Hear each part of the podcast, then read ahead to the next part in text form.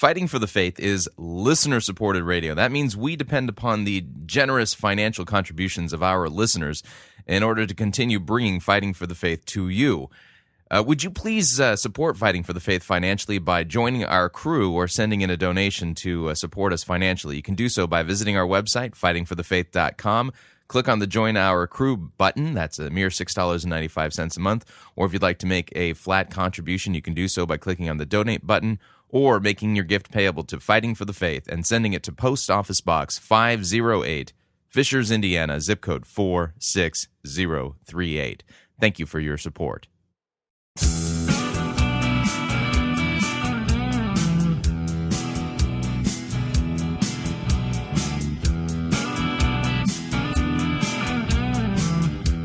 It's time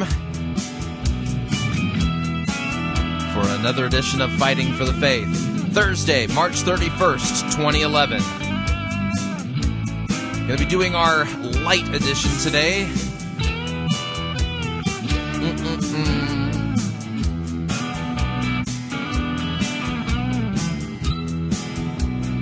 Yeah, I had a previous engagement. I'll hopefully give you details on that tomorrow.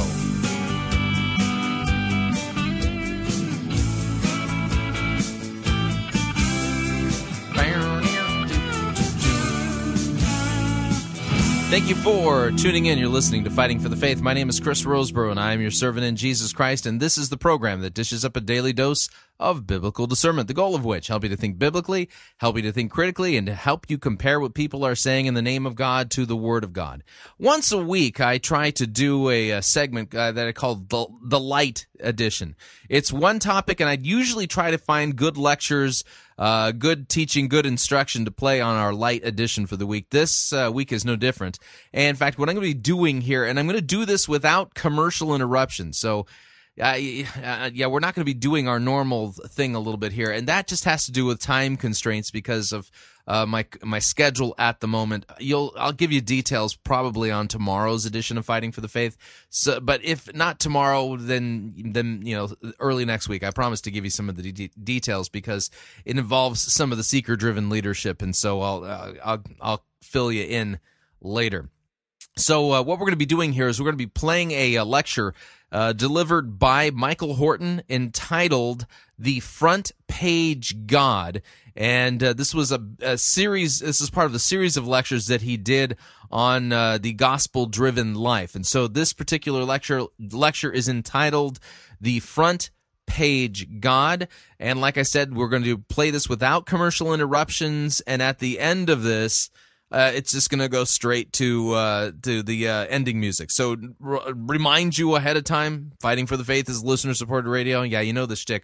And and those of you listening to the podcast, you've you've already heard my silly pleas. Anyway, with that, here is Michael Horton, The Front Page God. Thank you, Pastor, and thanks to all of you who uh, put this conference together and for all of you who came out, even uh, enduring the rain. I was telling David that uh, on the drive over here that that in Southern California, this would uh, be an empty room because, of course, it would be a state catastrophe and the news would be reporting that uh, the, the uh, roads are, are uh, uh, flooded. Uh, they, they cannot be used because they're moist. And, uh, you know, I come up here, this is the whole drive.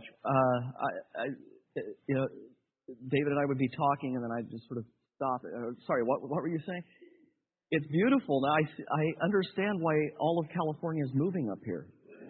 Uh, it's absolutely breathtaking. Thank you for uh, letting me come here and talk about uh, the good news. I wrote a book called uh, Christless Christianity uh, about a year ago that focused, well, not quite a year ago, about six months ago, that focused on the bad news.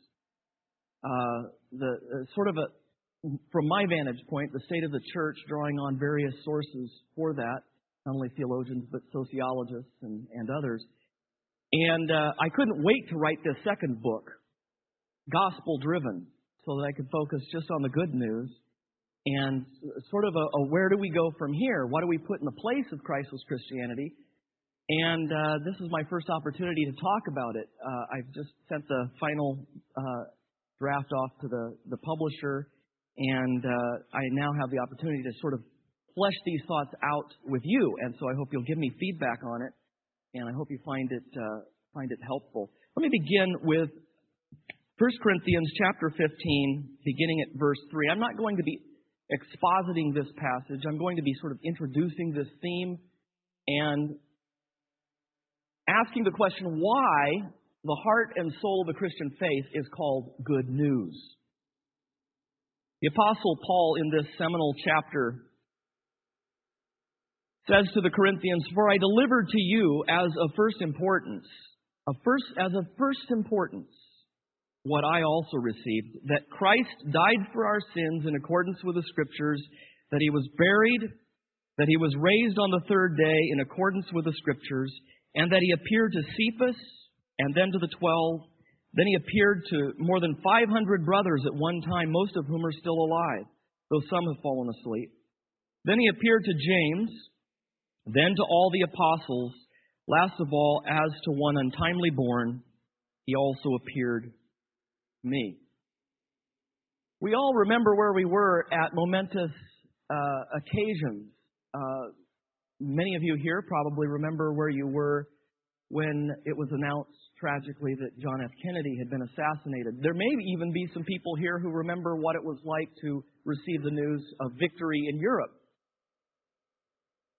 Uh, my uh, uh, best memory of breaking news, of course, uh, like many of you, most fresh in our minds, is September eleventh, when we saw the Twin Towers collapsing.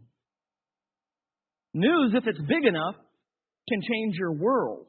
It can alter the landscape of your belief system. It can transform not only the way you think, but the way you live. It, if the news is big enough, it has the power to, to create a new horizon of existence and a new set of expectations. We live in a world of twenty-four hour reporting. We're becoming news junkies. Uh, it seems to be difficult to get away from the news, to get away from the headlines.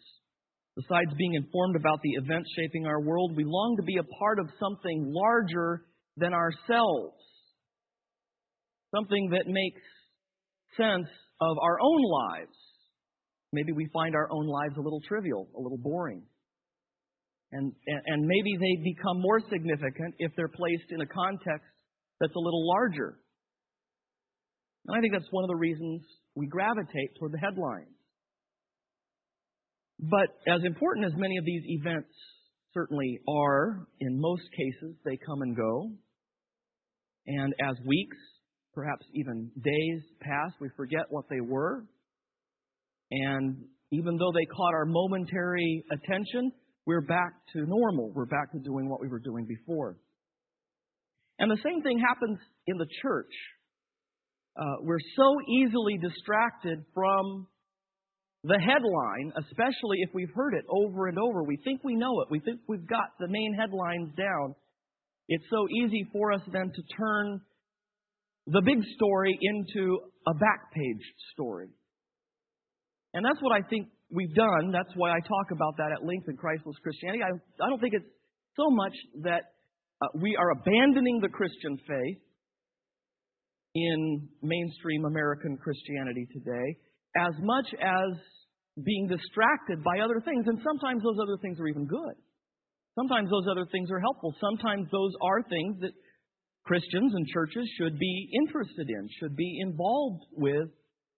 And yet subtly, over time, they displace the centrality of Christ and Him crucified. We begin to take that for granted. Well, our people know that. They grew up Christians. They needed the gospel, the good news, when you got saved. But that was a long time ago. Now get busy.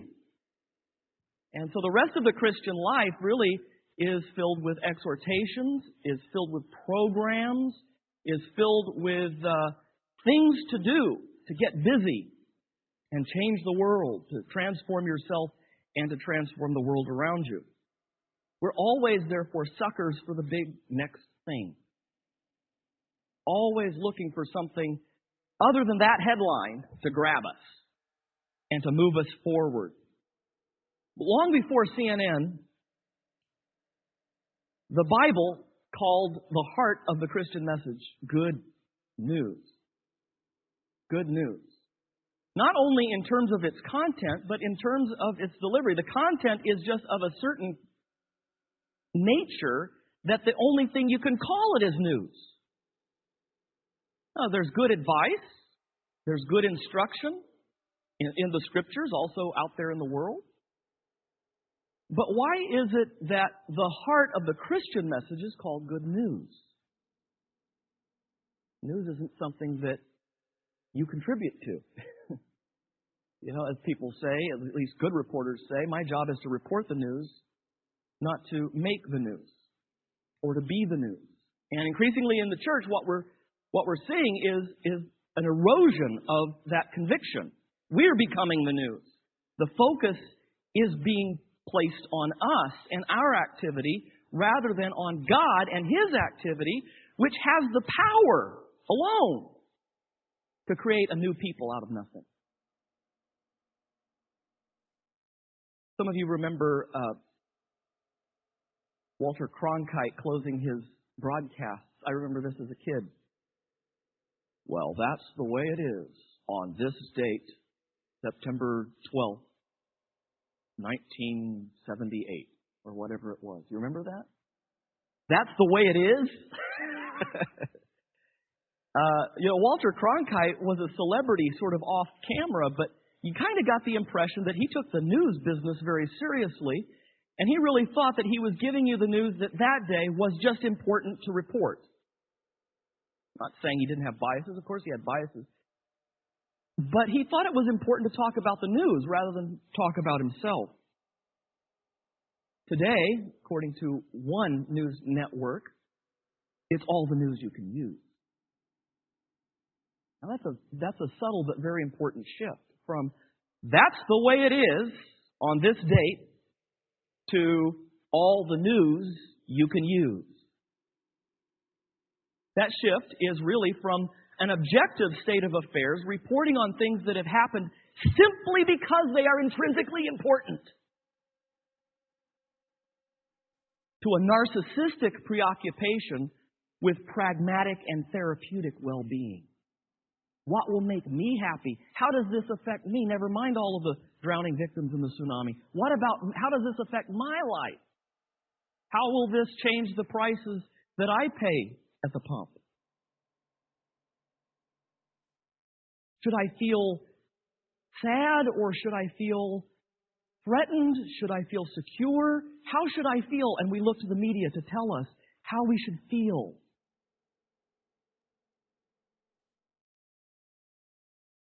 People used to trust Cronkite because he didn't make himself the news.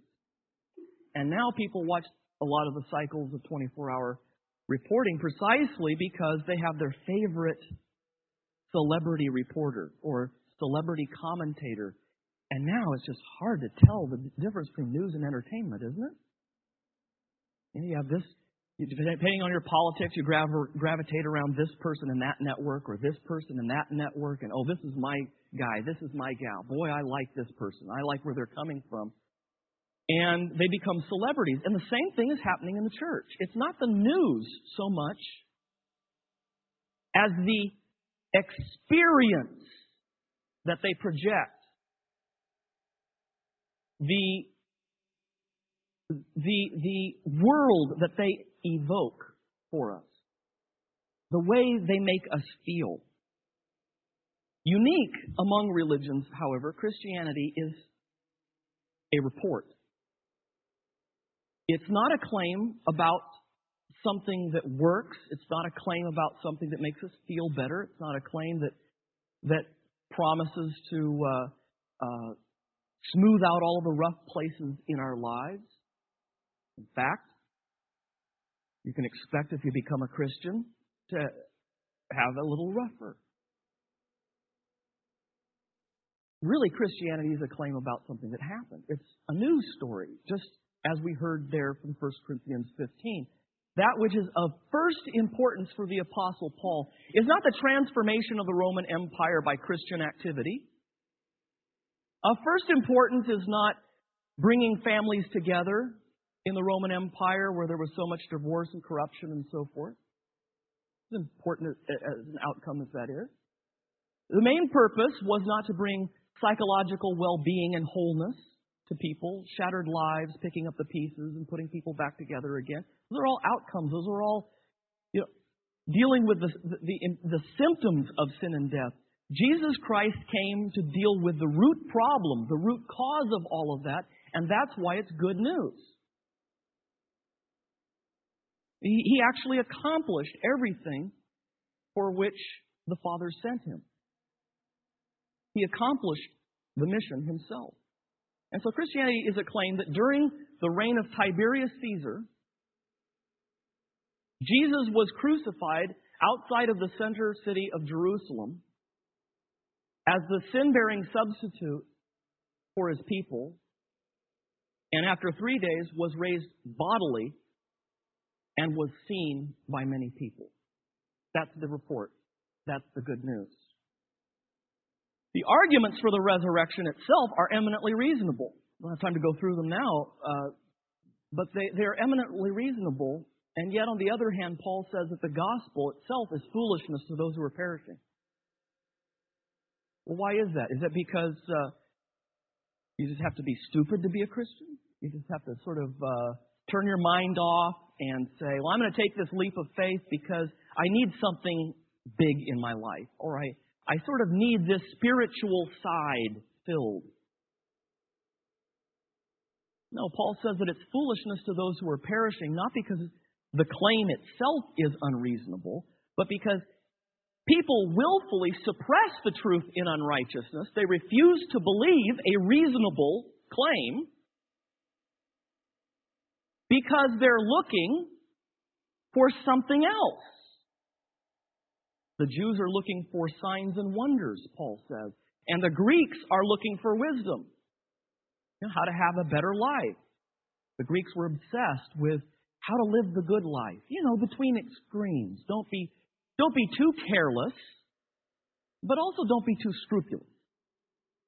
So how do you live in between those two so you don't ruin your health and destroy other people around you, and yet at the same time you have fun and you enjoy yourself and you enjoy life? How do you live that kind of good life? That was the obsession of the Greeks. And people would come to town from all over the place, especially Corinth, and entertain the crowds on the lecture circuit with uh, how to how to buy a life with no money down. You know, how to have this happy life. They would compete for crowds over this question. They were called the sophists. And Paul says the gospel isn't like that. The gospel is an announcement. The gospel isn't therapy. The gospel isn't A, pl- a pragmatic plan that we can put into use for our own improvement. The gospel is an announcement that rocks our world. It's an announcement about something that has happened in actual history. To the extent that we remain pilgrims, to the extent that we remain these people who are by nature bent in on ourselves, as Augustine put it nicely, we will find this gospel strange. Well, I became a Christian twenty years ago. Well, actually, you're becoming a Christian today. You're becoming a Christian tomorrow. We're, we're, we're being saved, and we're still getting used to this crazy, odd, surprising news that we have heard that is totally counterintuitive. Ask people on the street what religion is for. And how long will it take before you think you'll run into somebody who says, to forgive us our sins and reconcile us with a holy God? I haven't heard that one on Oprah lately. Now, everybody's for religion. Everybody's for spirituality. They just don't like doctrine, and they don't like particular churches, and they don't like to be reined in by having to believe certain things and live in a way that is consistent with those convictions. Basically, the world doesn't want to be saved. And if we accommodate to the world on, on that one, we're going to make the gospel something other than what Paul said was of first importance.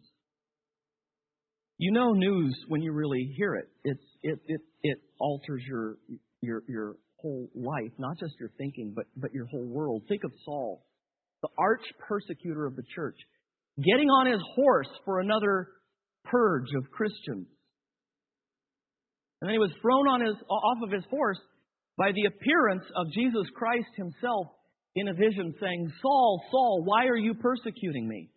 And as a result of that vision, Paul's whole horizon was altered through that experience and through the subsequent teaching he received from Jesus Christ himself, the ascended Lord. Paul came to realize that he didn't really understand God's plan, not even his plan for Israel. He was trained under Gamaliel the Second. He was a Pharisee of Pharisees. When he says that to the Philippians, he's not exaggerating. He was a Pharisee of Pharisees. He was a scholar of scholars among the Jews. And now he realized he had everything wrong. He misunderstood everything that was happening right now in Jerusalem. Christ was establishing his kingdom on earth. The Messiah had come, and he was trying to snuff it out. And so he tells the Philippians that even though he was a Pharisee of Pharisees, more zealous than his colleagues in commitment to the law, he had now come to see his righteousness as dung. Everything that he had accumulated by his own zeal, everything he had worked for, everything on his spiritual resume, he said, I now take from the asset column and move to the debit column. It's all a pile of dung. That's what it's worth. But you know what? That hu- that, that humiliation, realizing that, the, the, the devastating realization of that fact is not worthy of being compared to the good news that we have in Christ. I count it all as dung, he says, in order to be found in Christ, not having a righteousness of my own that comes from the law. Everything in Christ. And from then on, Paul began to think not in terms of himself as the headliner, with God having a supporting role for Saul the Avenger, Saul the defender of God, but rather he saw himself as a supporting actor in God's unfolding drama. God was the headliner now. Paul and his fellow apostles knew that they were by nature like the rest of us, curved in on themselves, bent in, spiritual scoliosis, couldn't look up, couldn't look outside of themselves. And that's how we're born. We're born into the world looking into ourselves, you know, as, as, as babies. Gimme, gimme, gimme, gimme, gimme. We're, we're always thinking about ourselves. And we're closed in on that concern about our happiness and our well-being until something happens outside of us that draws us out and we look at something that is more important than our immediate needs. Something that concerns us, but isn't about us. It's interesting that the biblical writers chose the world gospel. Good news. The heart of most religions is good advice. And it's true, you can, if you compare Christianity to the world's religions, there are some significant differences uh, as far as it goes, but in the big, on the big points of morality, Christianity doesn't teach anything radically different about loving God or the gods and our neighbors. Before Jesus issued the great commandment, love the Lord thy God with all thy heart, soul, mind, and strength, and your neighbor as yourself, Moses said it. It's in the Hammurabi Code of ancient pagans. It's in all sorts of societies that have never heard of Moses or Jesus. That's because it's planted in us by creation. As Paul says in Romans one and two, it's in our conscience. And so we will pack things out if we tell people how to. You know, that's what people gravitate toward by nature. I'm not dead in trespasses and sins. I'm wayward. You know, I lack a few instructions. I, I need a game plan. I, you know, I like a like a diet. I, I need. I know I can lose this. I just need a, a good game plan. Show me something that works, and I'll use it. And so God becomes the sort of supporting actor in our life movie instead of our being supporting actors in His. The thing is that nothing that happens inside of you is good news. Because the good news is about something that happened outside of you two thousand years ago. Good things do happen to you from the inside out. But the gospel itself is not news about you and what has happened inside of you. The good news itself is strictly about Jesus of Nazareth and what God did in Christ reconciling the world to Himself. That's the news. The more we chase experiences and transformation and all of these things that are part of our being bent in on ourselves, the more we chase those things, the more burned out we get. Because we're distracted from the one thing that really can bring change. The, the one thing that really can satisfy our longing to be a part of the big story. The story of redemption. The one thing that really does explain why it is we feel symptoms of guilt. And now what God has done about that. The one story that can solve all of those problems. Nothing new can be found inside of us. And so there can be no new news there. And so we're, if we're, all, we're always judging truth in terms of how it makes us feel or what we already believe or experience within ourselves, we will close ourselves off to the most disorienting, surprising, and disturbing, but also wonderful news that we could ever possibly hear. Now, my God isn't like that. My God would never do that. And we read that, uh, we, we hear that uh, sometimes from professing Christians as we're talking about certain difficult passages in the Scriptures. Well, that, that's not my God. Well, then your God is an idol. I just read the passage. I haven't even commented yet. I haven't even offered my interpretation. I've had you know, had conversations with Christians where I just, just read a passage. Romans nine comes to mind. And, uh, and well, that my God would never do that. Well, maybe you better abandon your God because only this God can save you.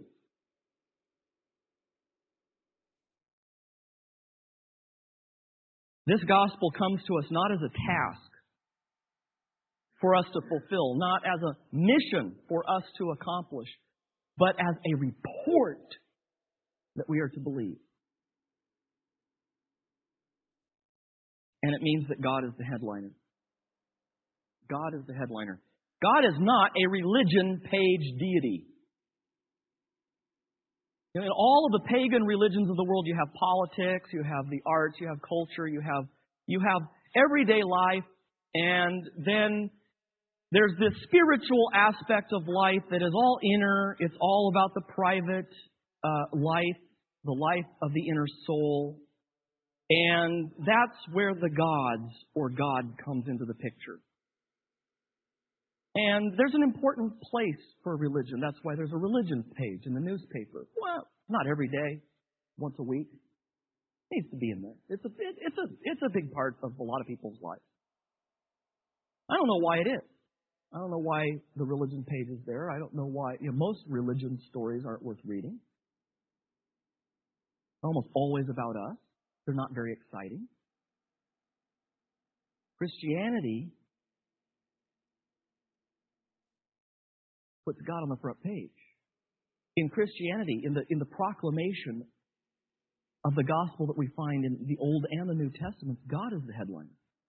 He's not on the back page. He's not on the religion page. God is on the front page. This is the headline.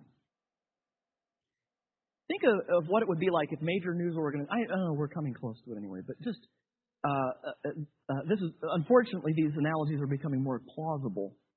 Uh, but just imagine what it would be like if uh, a major news organization thought it could survive today by, by reporting its hunches or feelings. Um,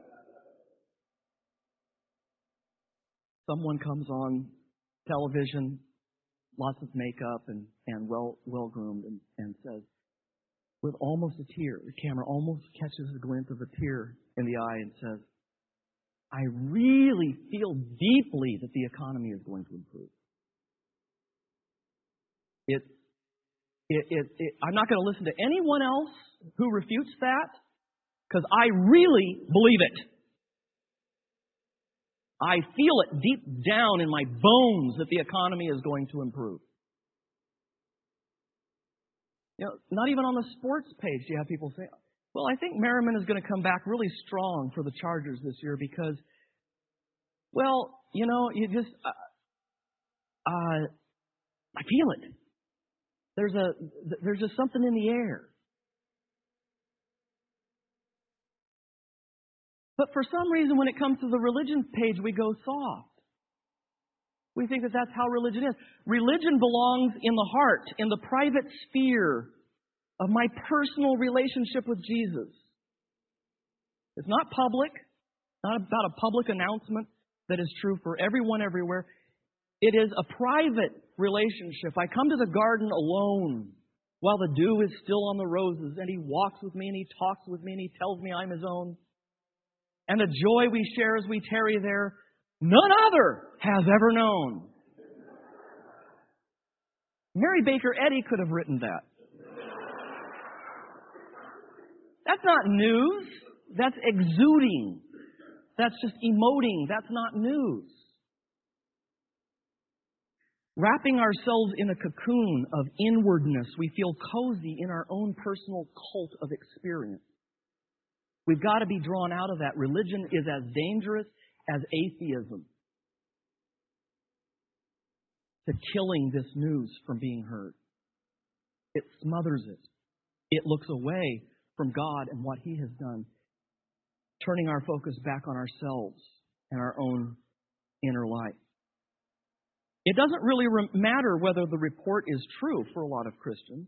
The really important thing is how it has helped me, how it has helped me to cope, how it has brought my family together.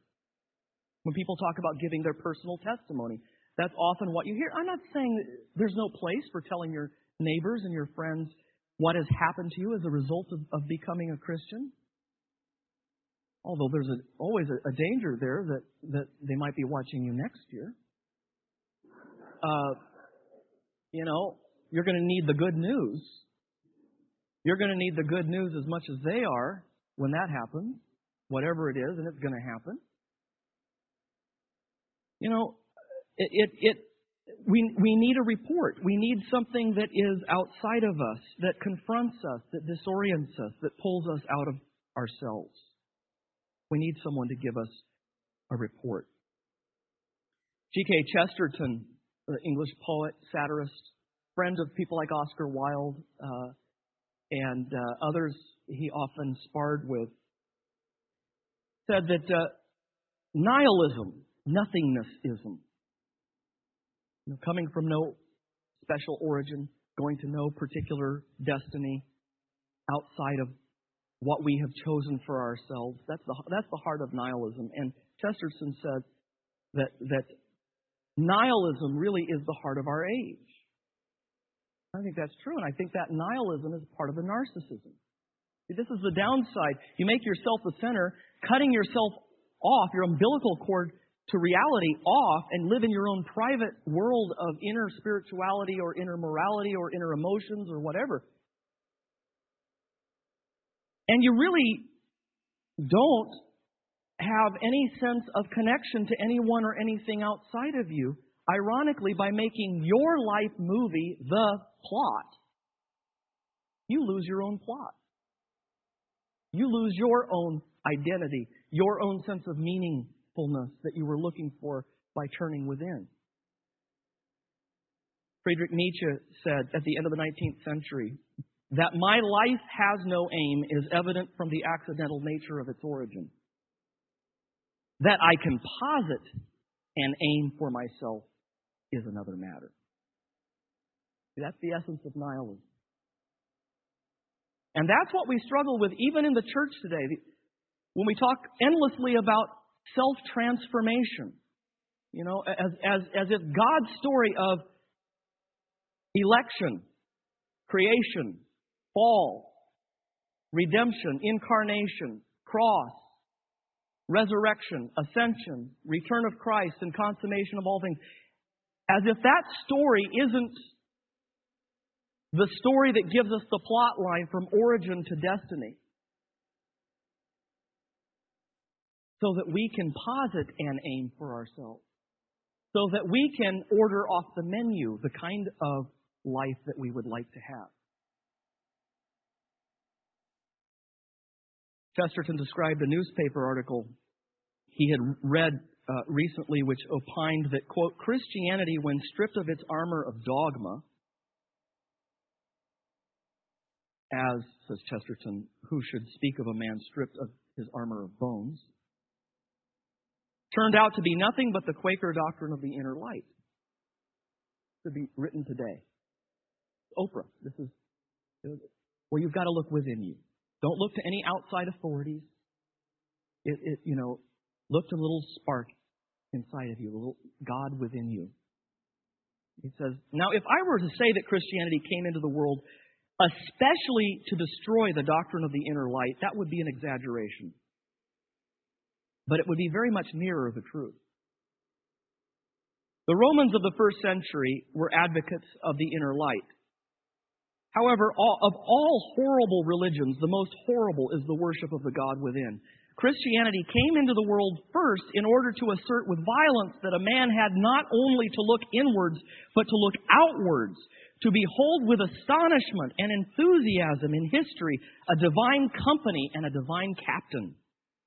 The only fun of being a Christian was that a man was not left alone with his inner light, but definitely recognized an outer light, fair as the sun, clear as the moon, terrible as an army with banners. We don't know what's good for us. We don't know what we really need. The Bible isn't a collection of timeless principles offering gentle, inspiring thoughts for the day. It's not a resource manual for our self-improvement. Rather, it's a dramatic story that unfolds from Genesis to Revelation, with God as the headliner telling us how He Himself has overcome our sin and disobedience and reconciled us to Himself so that there will be peace, justice, holiness, and righteousness in all the earth one day. And the center of that story is Jesus Christ. Jesus Christ is the hero of the story. There are no Bible heroes.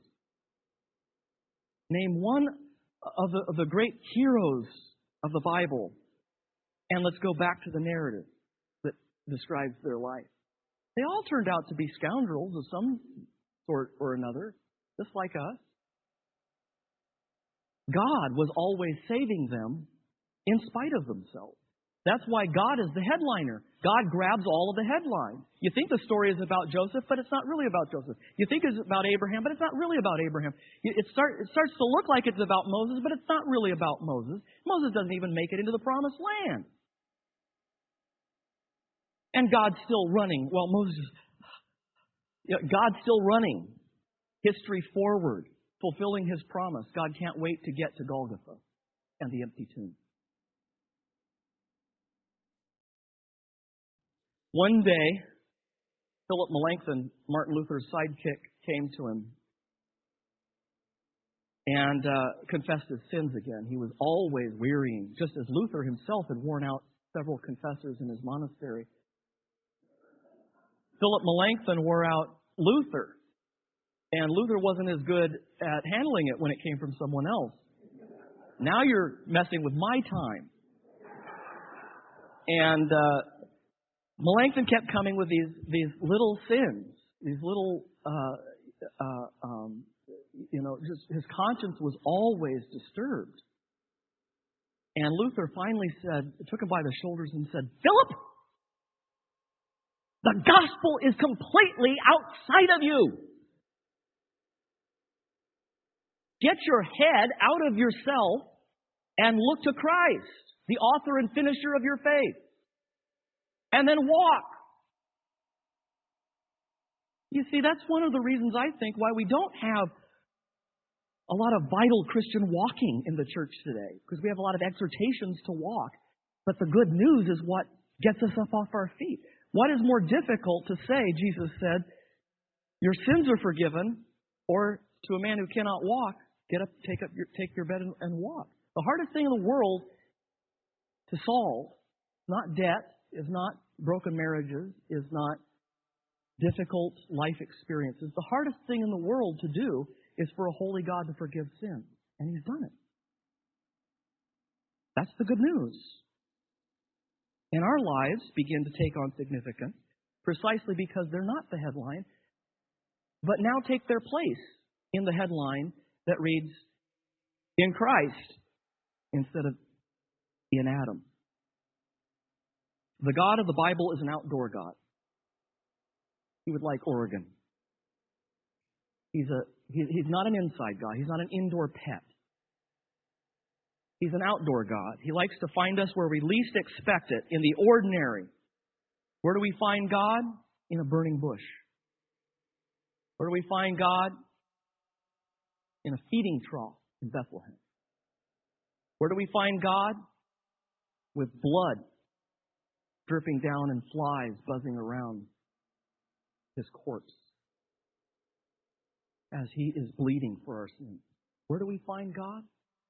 Not where religion and spirituality rise up to Him in glory and triumph and victory, but where He descends to us in humiliation, apparent defeat for us and for our salvation. The central context of God's relationship with human beings in the Bible is a covenant. While all of the nations had political treaties, just as we do today, God is the one who adapted the political treaties to His relationship with Israel.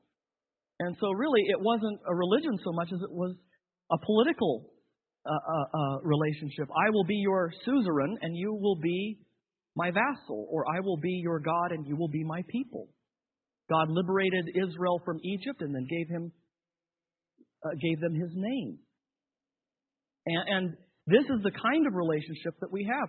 The nations had their gods as witnesses to these secular treaties, but in this treaty, God Himself is the, the party giving the treaty, making the treaty. You see, He's not going to be consigned to the religion page. He's not going to be like uh, Queen Elizabeth here and cut ribbons and kiss babies. He's not going to, to sort of wave to people and, and represent, symbolize all the best of our empire. He's not going to uh, he, he's not going to, to make us feel really excited uh, as as our uh, troops go by. God is not there to make us happy about being who we are. And even if Israel, even if, if Israel turns its back on God, God says, "I will send your enemies against you to destroy you." Israel, Israel, not just the nations, has God to worry about. God is the headliner. He's not a pet. He's not on the back page. He's not a God. He is the God who made heaven and earth. And that's why this treaty has as its background the creation story in Genesis one and two, to make the point that the God of Israel is the creator of all things in heaven and on earth, invisible and visible. There is no power, there is no Lord, there is no God other than this God who created the heavens and the earth. The earth is the Lord's, and the fullness thereof. It all belongs to God. All the headlines ultimately find their source in God. God doesn't sit on the sidelines as a witness. occasionally dabbing in secular affairs. Rather, God claims the whole sphere of history as the place where He will work out His saving promise in Israel for the world. And He gives Israel His personal name. The context for God giving His personal name in Exodus three is this war between Lord Pharaoh and Lord Yahweh. This is the contest between the two, and Lord Pharaoh strikes down the firstborn of Yahweh. God returns the volley with striking down the firstborn of Egypt's sons. Every one of the plagues is God's mockery of the false gods of Egypt. The god Hapi of the of the Nile uh, is is uh, the river god. Every all of our life comes from you, O Hapi. We are uh, uh, indebted to you for all of the fertility that we've received. Thank you for the great harvest that we've had this year, O Hapi. And in that plague, the Nile turns to blood, as if God satirically were to say, "Just killed him." You like Hecht? You like Hecht, the frog god? I'll give you frogs. What all the plagues are, God mocking the pantheon of Egypt. And ultimately, Lord Yahweh wins over Lord Pharaoh. This is this is the stuff of which movies are made. I mean, this is epic. This is the greatest story ever told. This isn't a back page story. It is more interesting than you. I don't know how you became a Christian. That's wonderful. I'd love to talk about that. That would, but if this isn't true, that's boring. This is the story that creates all of the particular stories we have of our walk with the Lord, of our personal experience with Christ. In Isaiah forty-five, God declares, "Turn to me and be saved, all the ends of the earth, for I am God, and there is no other. By myself I have sworn." I swear to me. There is no one higher, and there is no oath more secure than the one God swears by Himself. "By myself I have sworn, from my mouth has gone out in righteousness a word that shall not return." It's going to go out like an arrow, and it's not going to come back to me like a boomerang. It's going to do its job. "To me every knee shall bow, every tongue shall swear allegiance. In the Lord all the offspring of Israel shall be justified and shall glory." And it is that name, the name of Yahweh, here expressly delivered in Isaiah forty-five, that is handed to a rabbi who walked the shores of Galilee, whose father was a carpenter. Jesus of Nazareth is given the name which is above every name. Higher than any name that is in heaven or on earth, so that everyone who calls on the name of the Lord will be saved, and every knee will bow and every tongue confess that Jesus is Lord.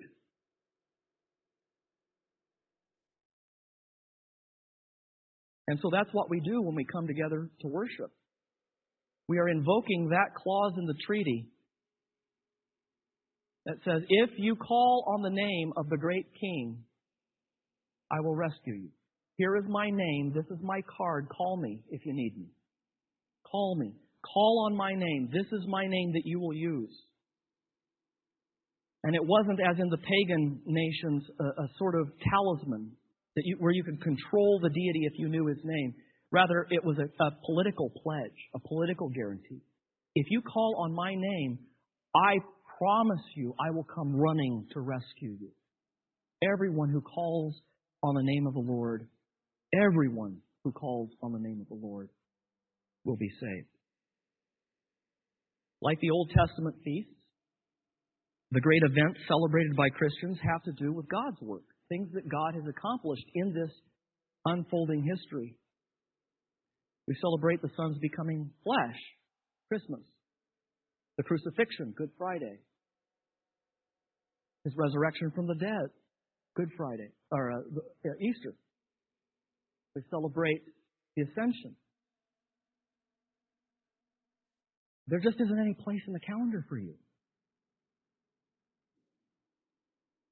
There's no place in the calendar for the American church in the twenty-first century. There is no place for any of us in that calendar. We're celebrating all of the things that God has done for us and for our salvation. Now, if that doesn't get us off our feet, to embrace each other in warm love and fellowship, you know, we're all, we need more fellowship in our church. We need more of this. We need, we need to get out there more. We need to, yes, all of that is probably, it's always true in every church. But what we really need is news that makes that happen. News that's big enough to drive us out of ourselves and into each other's arms and out into the world. A lot of you will remember Howard Hughes.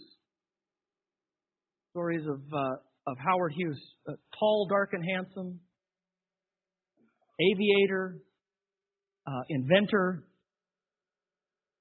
extraordinary tycoon who who rose to international fame. And he uh, liked to travel from resort to resort, and uh, often buying the resort because they couldn't accommodate his needs. Uh, like three thousand uh, gallons of a particular brand, a particular flavor of a particular brand of ice cream that a resort failed to find for him. So he had it flown in and he bought the resort so he could be absolutely sure that he would receive that regularly. An insomniac, uh, he bought the Las Vegas T V station so that he could have twenty-four hour uh, programs. And uh, then he bought the Desert Inn, where he was where he was staying. And uh, he lived out the last four years of his life in the Bahamas at his Xanadu resort, only speaking to his top lieutenants and his now alienated wife by phone, because everything else was contaminated. And so he had plastic everywhere in his penthouse. He had plastic gloves on, and he would never leave his room. His hair grew Uh, long. You've probably seen pictures of him. His hair grew long. His fin- fingernails uh, grew. He never had them, them clipped. He went insane. And in sharp contrast to his previous six foot four stature, he weighed ninety pounds at his death. And his body could only be identified by fingerprint analysis. The man who had boasted that he had been born on Christmas Day attracted the gaze only of the prurient gossip magazines toward the end of his life. Tragic story of Howard Hughes echoes in my mind as I think about another mogul, the king of Babylon, Nebuchadnezzar the Second, also known as Nebuchadnezzar the Great. In the book of Daniel, in chapter four, the king calls for Daniel to interpret his latest dream. And the proud ruler had built the Hanging Gardens, one of the wonders of the world, and this vast army, as he's as he's parading on the roof of his of his palace, looking down, says, "Isn't this the great Babylon which I have built by my power and for my glory?" And immediately, what Daniel prophesied came true.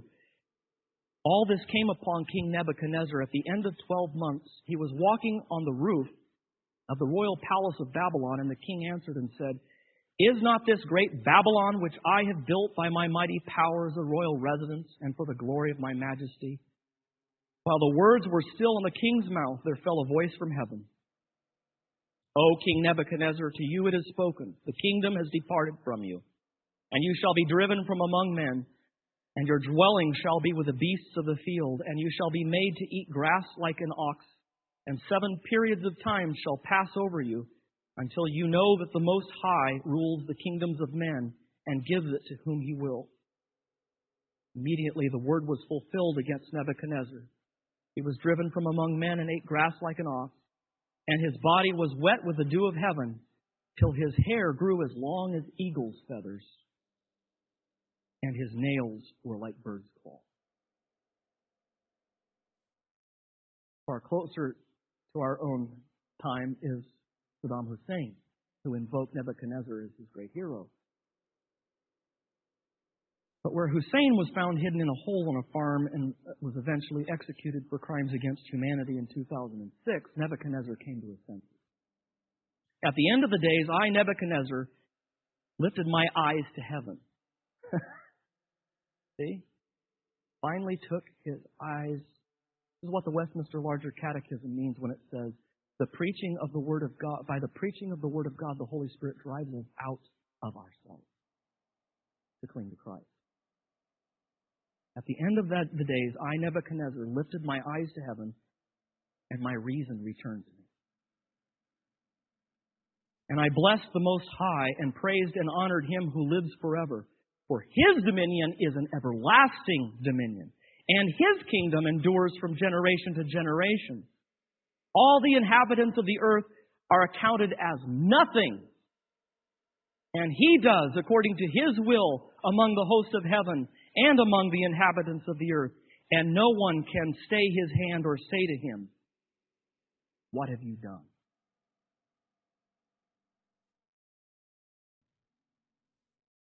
He had literally lost his mind by focusing narcissistically on himself, having no story but the, the life movie he had made for himself, and now called out of himself, humiliated, looking outside of himself, his sanity is restored. What we're doing in our culture today is insane. It's foolishness. This narcissism, this preoccupation with ourselves, even in Christian ways, is foolishness when there's something far grander, something far greater outside of us. The story that God is telling. Together with his sanity, Nebuchadnezzar's counselors and nobility returned to him, and we read that he was again established in his kingdom with even greater esteem than before.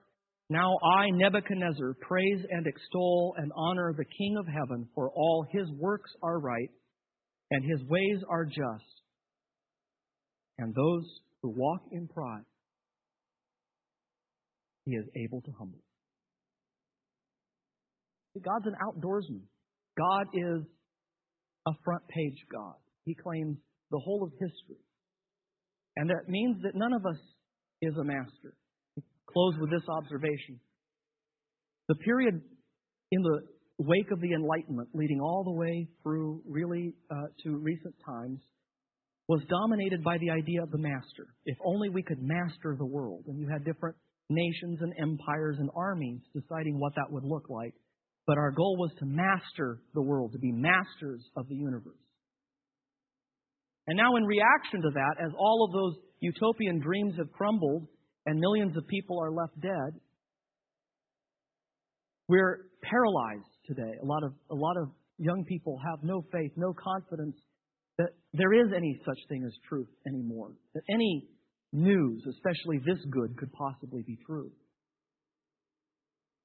And it's disguised as humility, but it, it's really an unwillingness to believe anything again, an unwillingness to believe anything other than the choices that I make, the choices that I'm in control of. And so we've moved from being masters to being tourists. A little bit of this, a little bit of that, dabbling over here. My life has no origin, it has no destiny, but in between I can make all sorts of myriad choices to authenticate that I'm alive. I, meaningless. Nowhere man, living in my nowhere land, making all my nowhere plans for nobody. But I'm alive. I've made a lot of choices today. I've shopped.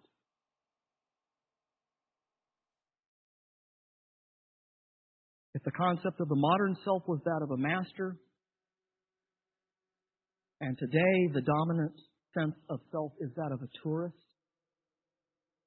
the Bible calls us to be pilgrims, looking for a better city, looking for a far better homeland. You see, we know where we've come from, we know where we're going, but we're not masters.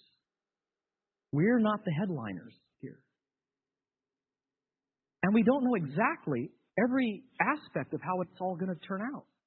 We see now through a glass darkly, but then face to face. We're pilgrims. We have enough news to get on the road. But as the great Reformed theologian Bono said,